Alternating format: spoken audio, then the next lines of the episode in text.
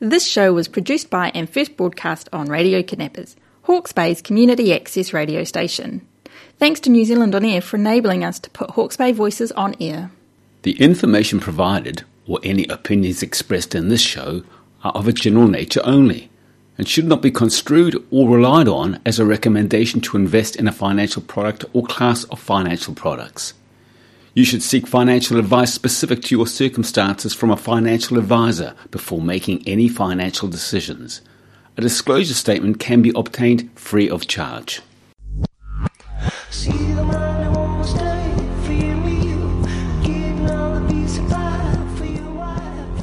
You're listening to Radio Kidnappers, the voice of Hawke's Bay. This is a program called Canny View. It's all about your finances, and it's my pleasure, as always, to have in the studio Nick Stewart, who is the CEO of the Stewart Group right here in Hastings.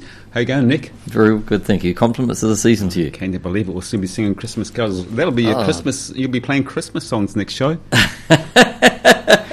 No, I often joke about it at work because I've got one of my colleagues who sits next to the little radio, and you just hear all these Christmas carols, and, and he's quite a young bloke. So I say, "Y- "Do you actually know any of these songs?" and he said, "No, I've never heard them." And I said, "Over the next four weeks, you're going to be singing them in your sleep." That's right, indeed. What's your favourite Christmas song? Oh, I like the one, the Snoopy's Christmas Oh, yeah, one. that one, that's an old. It's almost be, it's become a carol. it has. Yeah. Yeah, amazing. Yeah, no, it's and, and it's quite a unique little tune too. Imagine the royalties they got off that song. Correct. Yeah. Yeah. Can, can you imagine it? Yeah. Anyway, today we're here to talk about uh, all things financial. But before we get there, just remind our listeners what the Stewart Group is all about. We are all about helping people getting their financial house in order and keeping it that way. So we're a financial planning business at our core, but we help people out with their investments, their risk management, and their retirement savings, predominantly in the form of good old KiwiSaver. Indeed. And anyone can come and see you. don't have to be recommended or you. You can just Correct. Yeah, in. absolutely. Yeah, yeah, people can just pop in and have a chat with us, preferably make an appointment, and you got to be double vaxxed. Yes, you do. But if you're not, right. we can always have a chat on Zoom.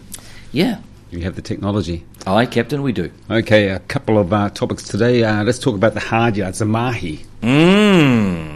Absolutely. Yeah, there's been some real funny commentary around this. You've got it where there's this new movement in uh, China, and it's called uh, Tang Ping or lying flat. And it's where, you know, some of these. And now, just I'll just digress for a second. This did happen in Japan, so this is not just a first. But it's where, you know, in China, you've got it where a lot of young people are, you know, they're kind of starting to opt out of the really stressful jobs and because they're looking at it saying, well, you know, their lifestyle costs are really high, massive transport, it's become much more expensive to have um, children um, with care costs, education, etc. And some people are just saying, I just don't want to do this. So they basically get out of the rat race, they head into the, um, you know, head to the hinterland. A little bit like people at the moment trying to get out of Auckland, come down to Hawke's Bay, Yeah. Ken Oh, no. yeah, and, and, and look, we've had people. Um, you know, there was evidence that this was happening in Japan over the last three decades, where people were just, some people were just not opting for the lifestyle that, that the traditional young uh, Japanese folk were, um, you know, taking the path on, and we're now seeing that in China.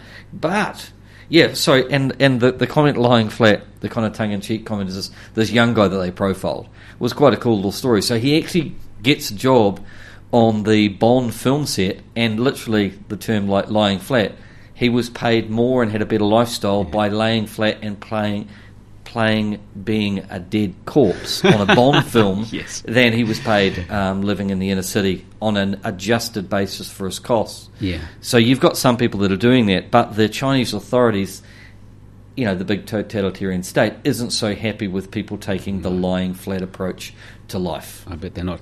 But also over there, there is a different uh, work ethic, isn't there? I mean, if you look at, say, Japan, for instance, you can't even begin to compare the work ethic in Japan to say what we have here.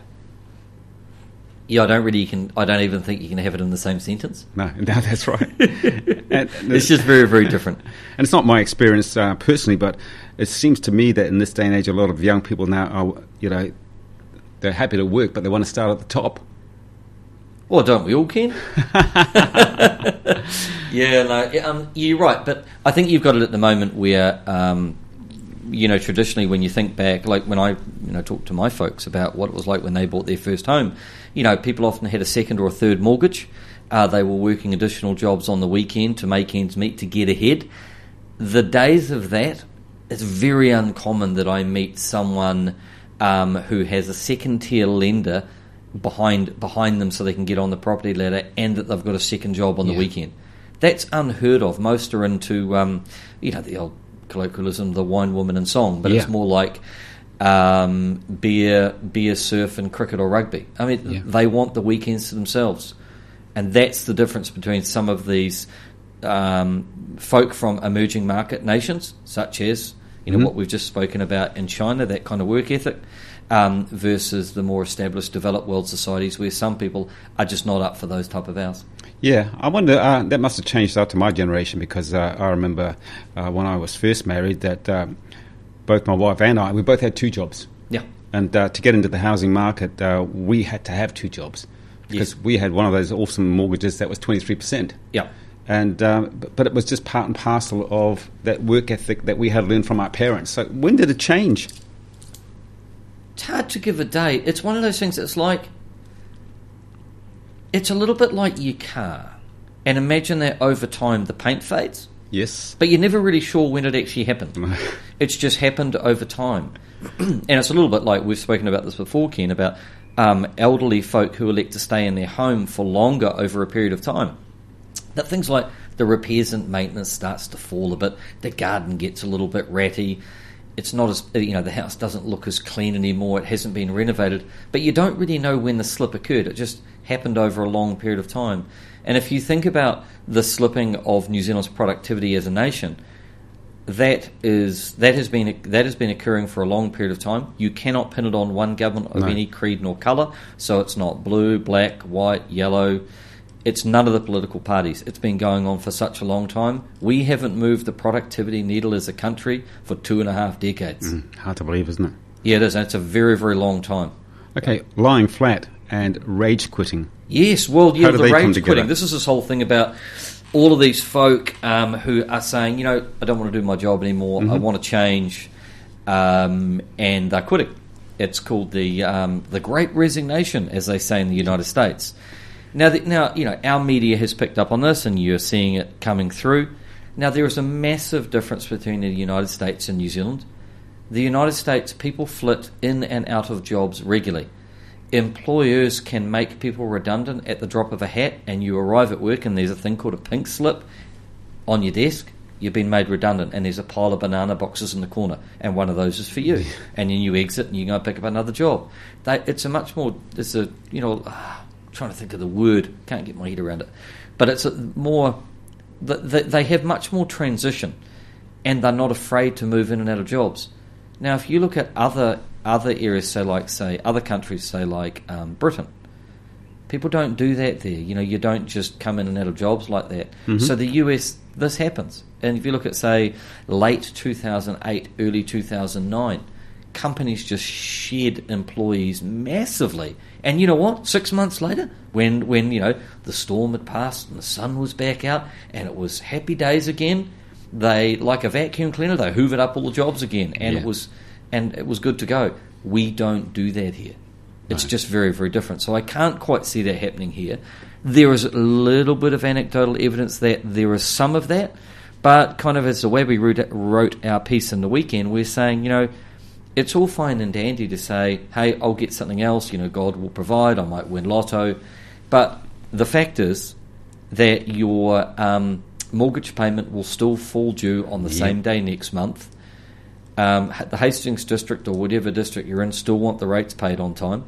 Uh, and you know what? If you're, um, you know, school fees and school uniforms and filling filling the tank with petrol at a much higher cost than it was six months ago, Ken, Absolutely. um, they are still going to fall due. So you know, it's it's really really easy to say that, or on a survey, people say, "Yeah, I'm thinking about changing my job," but when it actually comes to the crunch and actually doing that and making it happen, hey, it's a bit harder than you think. It's like Ken. I would love to say to you, "How about you and I do the Peak Trailblazer next year, and we'll belt up the top of Te Mata Peak?" Hey, it's 11 and a half months away. You up for it? I'm up for it. Exactly. But if I asked you and said, "Hey, it's Ken. It's two weeks away. You ready?" I'm up for it.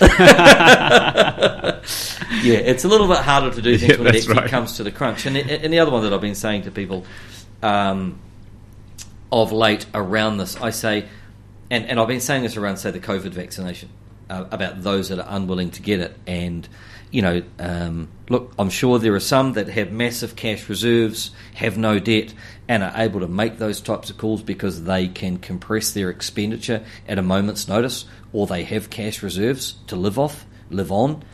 But for those of the more average folk like me, you know, I have a mortgage Yeah. and I have obligations.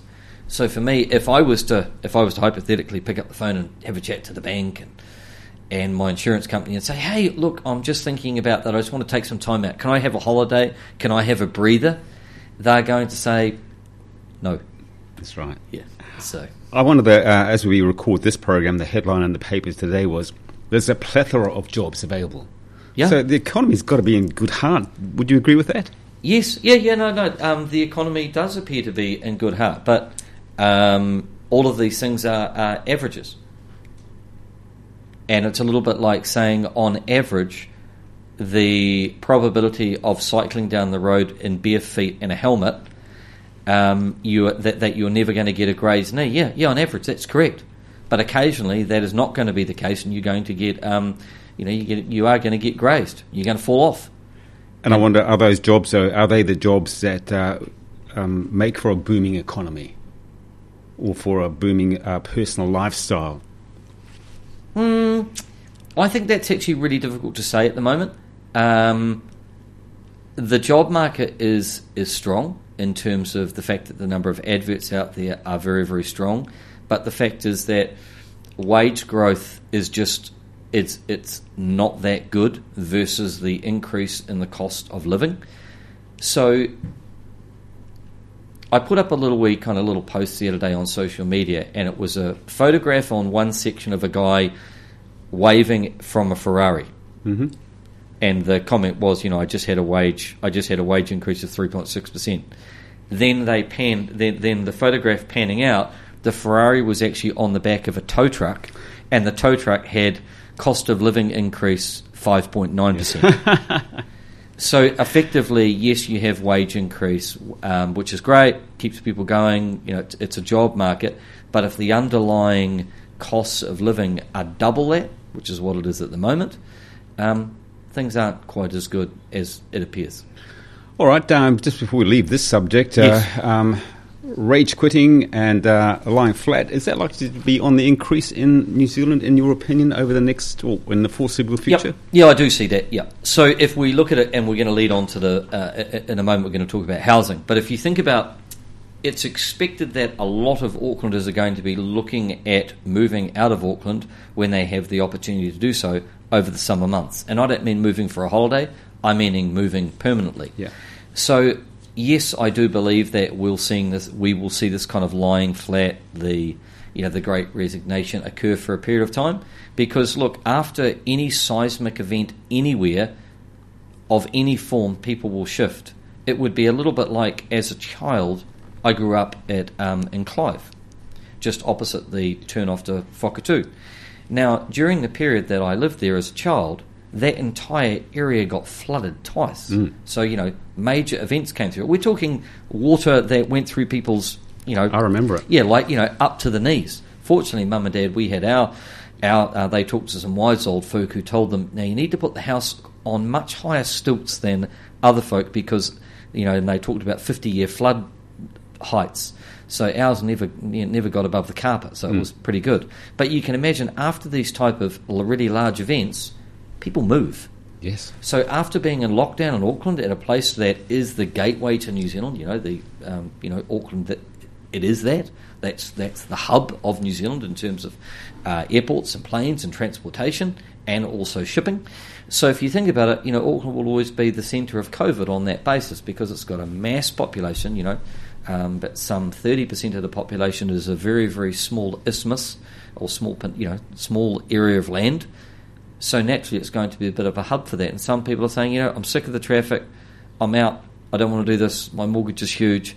Perhaps I look at a place like I don't know. Let's let's talk about say Wanganui, next to the river, lovely old established trees, beautiful old homes, some really really good schools, and an entirely different lifestyle with a much cheaper cost. So yeah, I do believe that this kind of great resignation and these kind of this kind of transition and people moving is going to happen. Just as I use the analogy with those floods back in the um, late seventies, Yes. early eighties in Clive, until the stock banks were built up. Indeed. All right, let's go on to one of our favourite topics now, which is housing. And we have been talking about it for as long as you've been making this program, which must be getting on five or six years now. Yeah, buddy, And we uh, have. you know, various people from your organisations, they all that housing bubble is going to burst. But um, you know, if you bought your house in 2011, then your house is now worth 60% more Yes. than what it was. And someone owning a house can say, "Oh my God!" It's, Yeah, you know, couldn't it's- get that money anywhere else, could you? Yeah, correct. Well, um, Uh, well, there are other, other asset classes that you could actually achieve that. I mean, if you'd bought a farm over the same Yeah. period, you would have achieved a very similar outcome. If you'd invested in a broad basket of diversified stocks globally, you would have achieved a very similar mm. outcome. But the fact is, we all need a roof over our head. It's just kind of rather sad the fact that we've utilised the roof o- over our head as the largest single asset on the average Joe's balance sheet. Yes. So most of us actually, it's our single largest asset. It's the thing we focus on the most.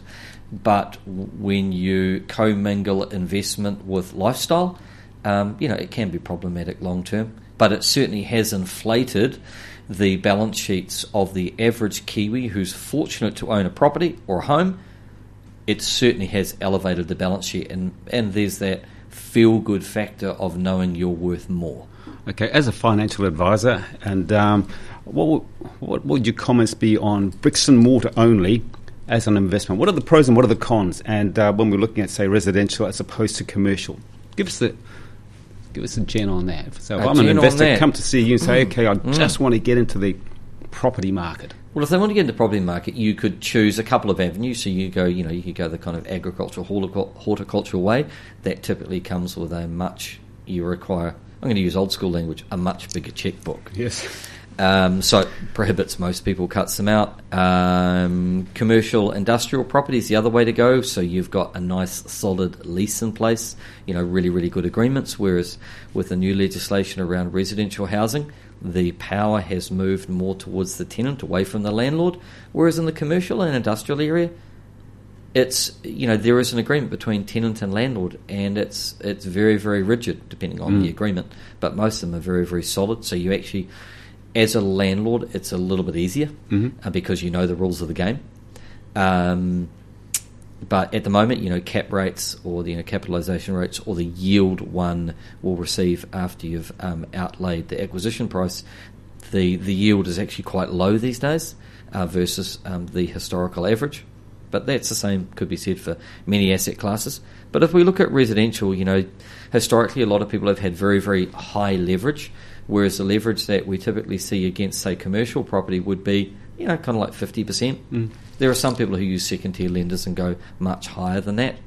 Um, I used to work for an investment bank when I was much younger, and we used to do some second tier lending on things, and we, we'd get up to you know 70, 80 percent leverage, sometimes higher with mezzanine funding. Um, but if we boil it back to just going back to residential, so a lot of people have had much higher leverage uh, than say 50% historically. It's now becoming much harder for um, investors to um, secure funding for uh, properties. You know, banks are asking a lot more questions, and their appetite has reduced considerably in recent years. So there's that, but you've also got the, and I referred, I, I mentioned before about the kind of power has moved to the tenant. Well, you know, this government have have done a, a really, really good job of putting up bricks and mortar and making it difficult for people in that particular sector. Thus far, it hasn't had a lot of effect. You've got um, there's evidence that um, some, smaller landlords are exiting the market. So historically, you know, you used to be able to have a loss attributing qualifying company. You so you could offset the losses from the residential house and pass those through to your personal income. That has now gone. Now you um, the deductibility of um, of debt on the property has also gone, and that's that's about start. So for many people, that that is extremely problematic for them to make ends meet. So you're going to see some people exiting that market. So I don't mean to sound too doom and gloom on that because people have had really really good returns, but to enter that particular asset class of residential property, the hurdles and the obligations are just much harder than they ever used to be. Now, we're just going to have a quick word on uh, diversity because I know you are in favour Yes. of diverse uh, portfolios. But on a scale of 1 to 10, if someone said to you bricks and mortar or commercial, how would you rate it, 1 to 10, as a sole investment? I'd see for me, I'm into diversification, whereas most folk, when they come to us that with that scenario you've just detailed, they only have sufficient capital to buy one. Yep. So they don't come to us with ten million dollars where we can spread it evenly across across different different geographical locations and different tenant profiles, etc. They just have enough money to buy one. So you know, ultimately, um, there's risk with that because what happens if on the commercial side, what happens if the tenant fails? Um, what happens if there's some some type of negative activity in the area? I mean, what happens if next door to your commercial property a gang pad Yeah, moves in? So you've got a bit of an issue. So again, diversification is your friend. Hence, I am going to do a political answer, and I'm not going to answer your question on that one because the, the, and the fact is that you you know we just wouldn't advise someone to go in and buy a single a single asset on a single street, single location. Now, I know you've got a great song to come, so I've got about three minutes on, uh, on diverse portfolios. What are the pros and, and what are the cons of having uh, a diverse portfolio? Uh, well, the fact is, like pistons in a car, when one's up, the other the other may be down, and the fact is that um, you don't lose your shirt. You know, diversification is your friend. It's the ultimate thing for a sleepless night, and it actually, over time, if you look at the studies, if we look at like the financial engineering of portfolios and structures, diversified portfolios do very, very well through both up and down markets long term. And that is the key because investment is not a short term thing, it's a long term thing. Do you still have to be in for that seven year cycle? Is it still seven years? Good times, bad times last for seven years? Hey, look, some markets like the New Zealand residential housing market's gone on for a lot longer than the seven years. But yeah, typically you um, people do need to be in for that kind of period of you know seven years. Yeah. Yep. Well, before we let you get back to work, let's just have a bit of a look at uh, what's happening on the political scene. Yeah, well, mate, it's um, wow, a week is a long time in politics, is it not? Blimey, yeah, no, interesting. So, kind of game on, and it's interesting. You know, we've got so there are absolutely no polls out at the moment uh, in terms of with the if there is a uh, Luxon, not Luxton, but a Luxon bounce for national. But it's really interesting. There were uh, there was a poll out just the other day that for the first time in 15 years, well, sorry, I'll rephrase that. The country's net direction of travel by those polled, it's the lowest it has been in 15 years. So, yeah, interesting times. Very interesting times. So, when you look at uh, Chris Luxon moving forward, um, I see the election in two years' time as being Labour Green. Yeah, could. Um, yeah, it could well be. It's really interesting though. You noticed of late that you know the Greens are starting to walk away for or trying to trying to not be too close to things like Three Waters. Yeah. And, and and it's interesting, Ken. That you know the song that I've chosen today, "One Country." I thought just with that kind of we're starting to see a little bit of division at the moment. Some kind of unhappy people in the community. You know, this kind of the unvax, the vax, etc. So hence, I thought today with the song by Midnight Oil from the Blue Sky Mining album called One Country. I was reading the lyrics of that the other day, and I thought that would be very, very apt at the present time. If you had to give Chris Luxon one bit of advice before we get to that song, what would it be? I'd use like a kind of cricketing analogy: play on the front foot, play a straight bat, keep an eye on the ball, because certainly at the moment there are a lot of balls in the air, and um, and I think that if they just focus on things like law and order, the economy, and health, they will do very very well because they are the things that people are crying out for. I mean, what what, what have we done in, in five years? What doubled the gang numbers in Hawke's Bay? Yes. 8,500 gang members in New Zealand, aren't they? Yeah. How, do they, how do they count them? Well, mate, they've almost register. got enough of them. They could have their own political party.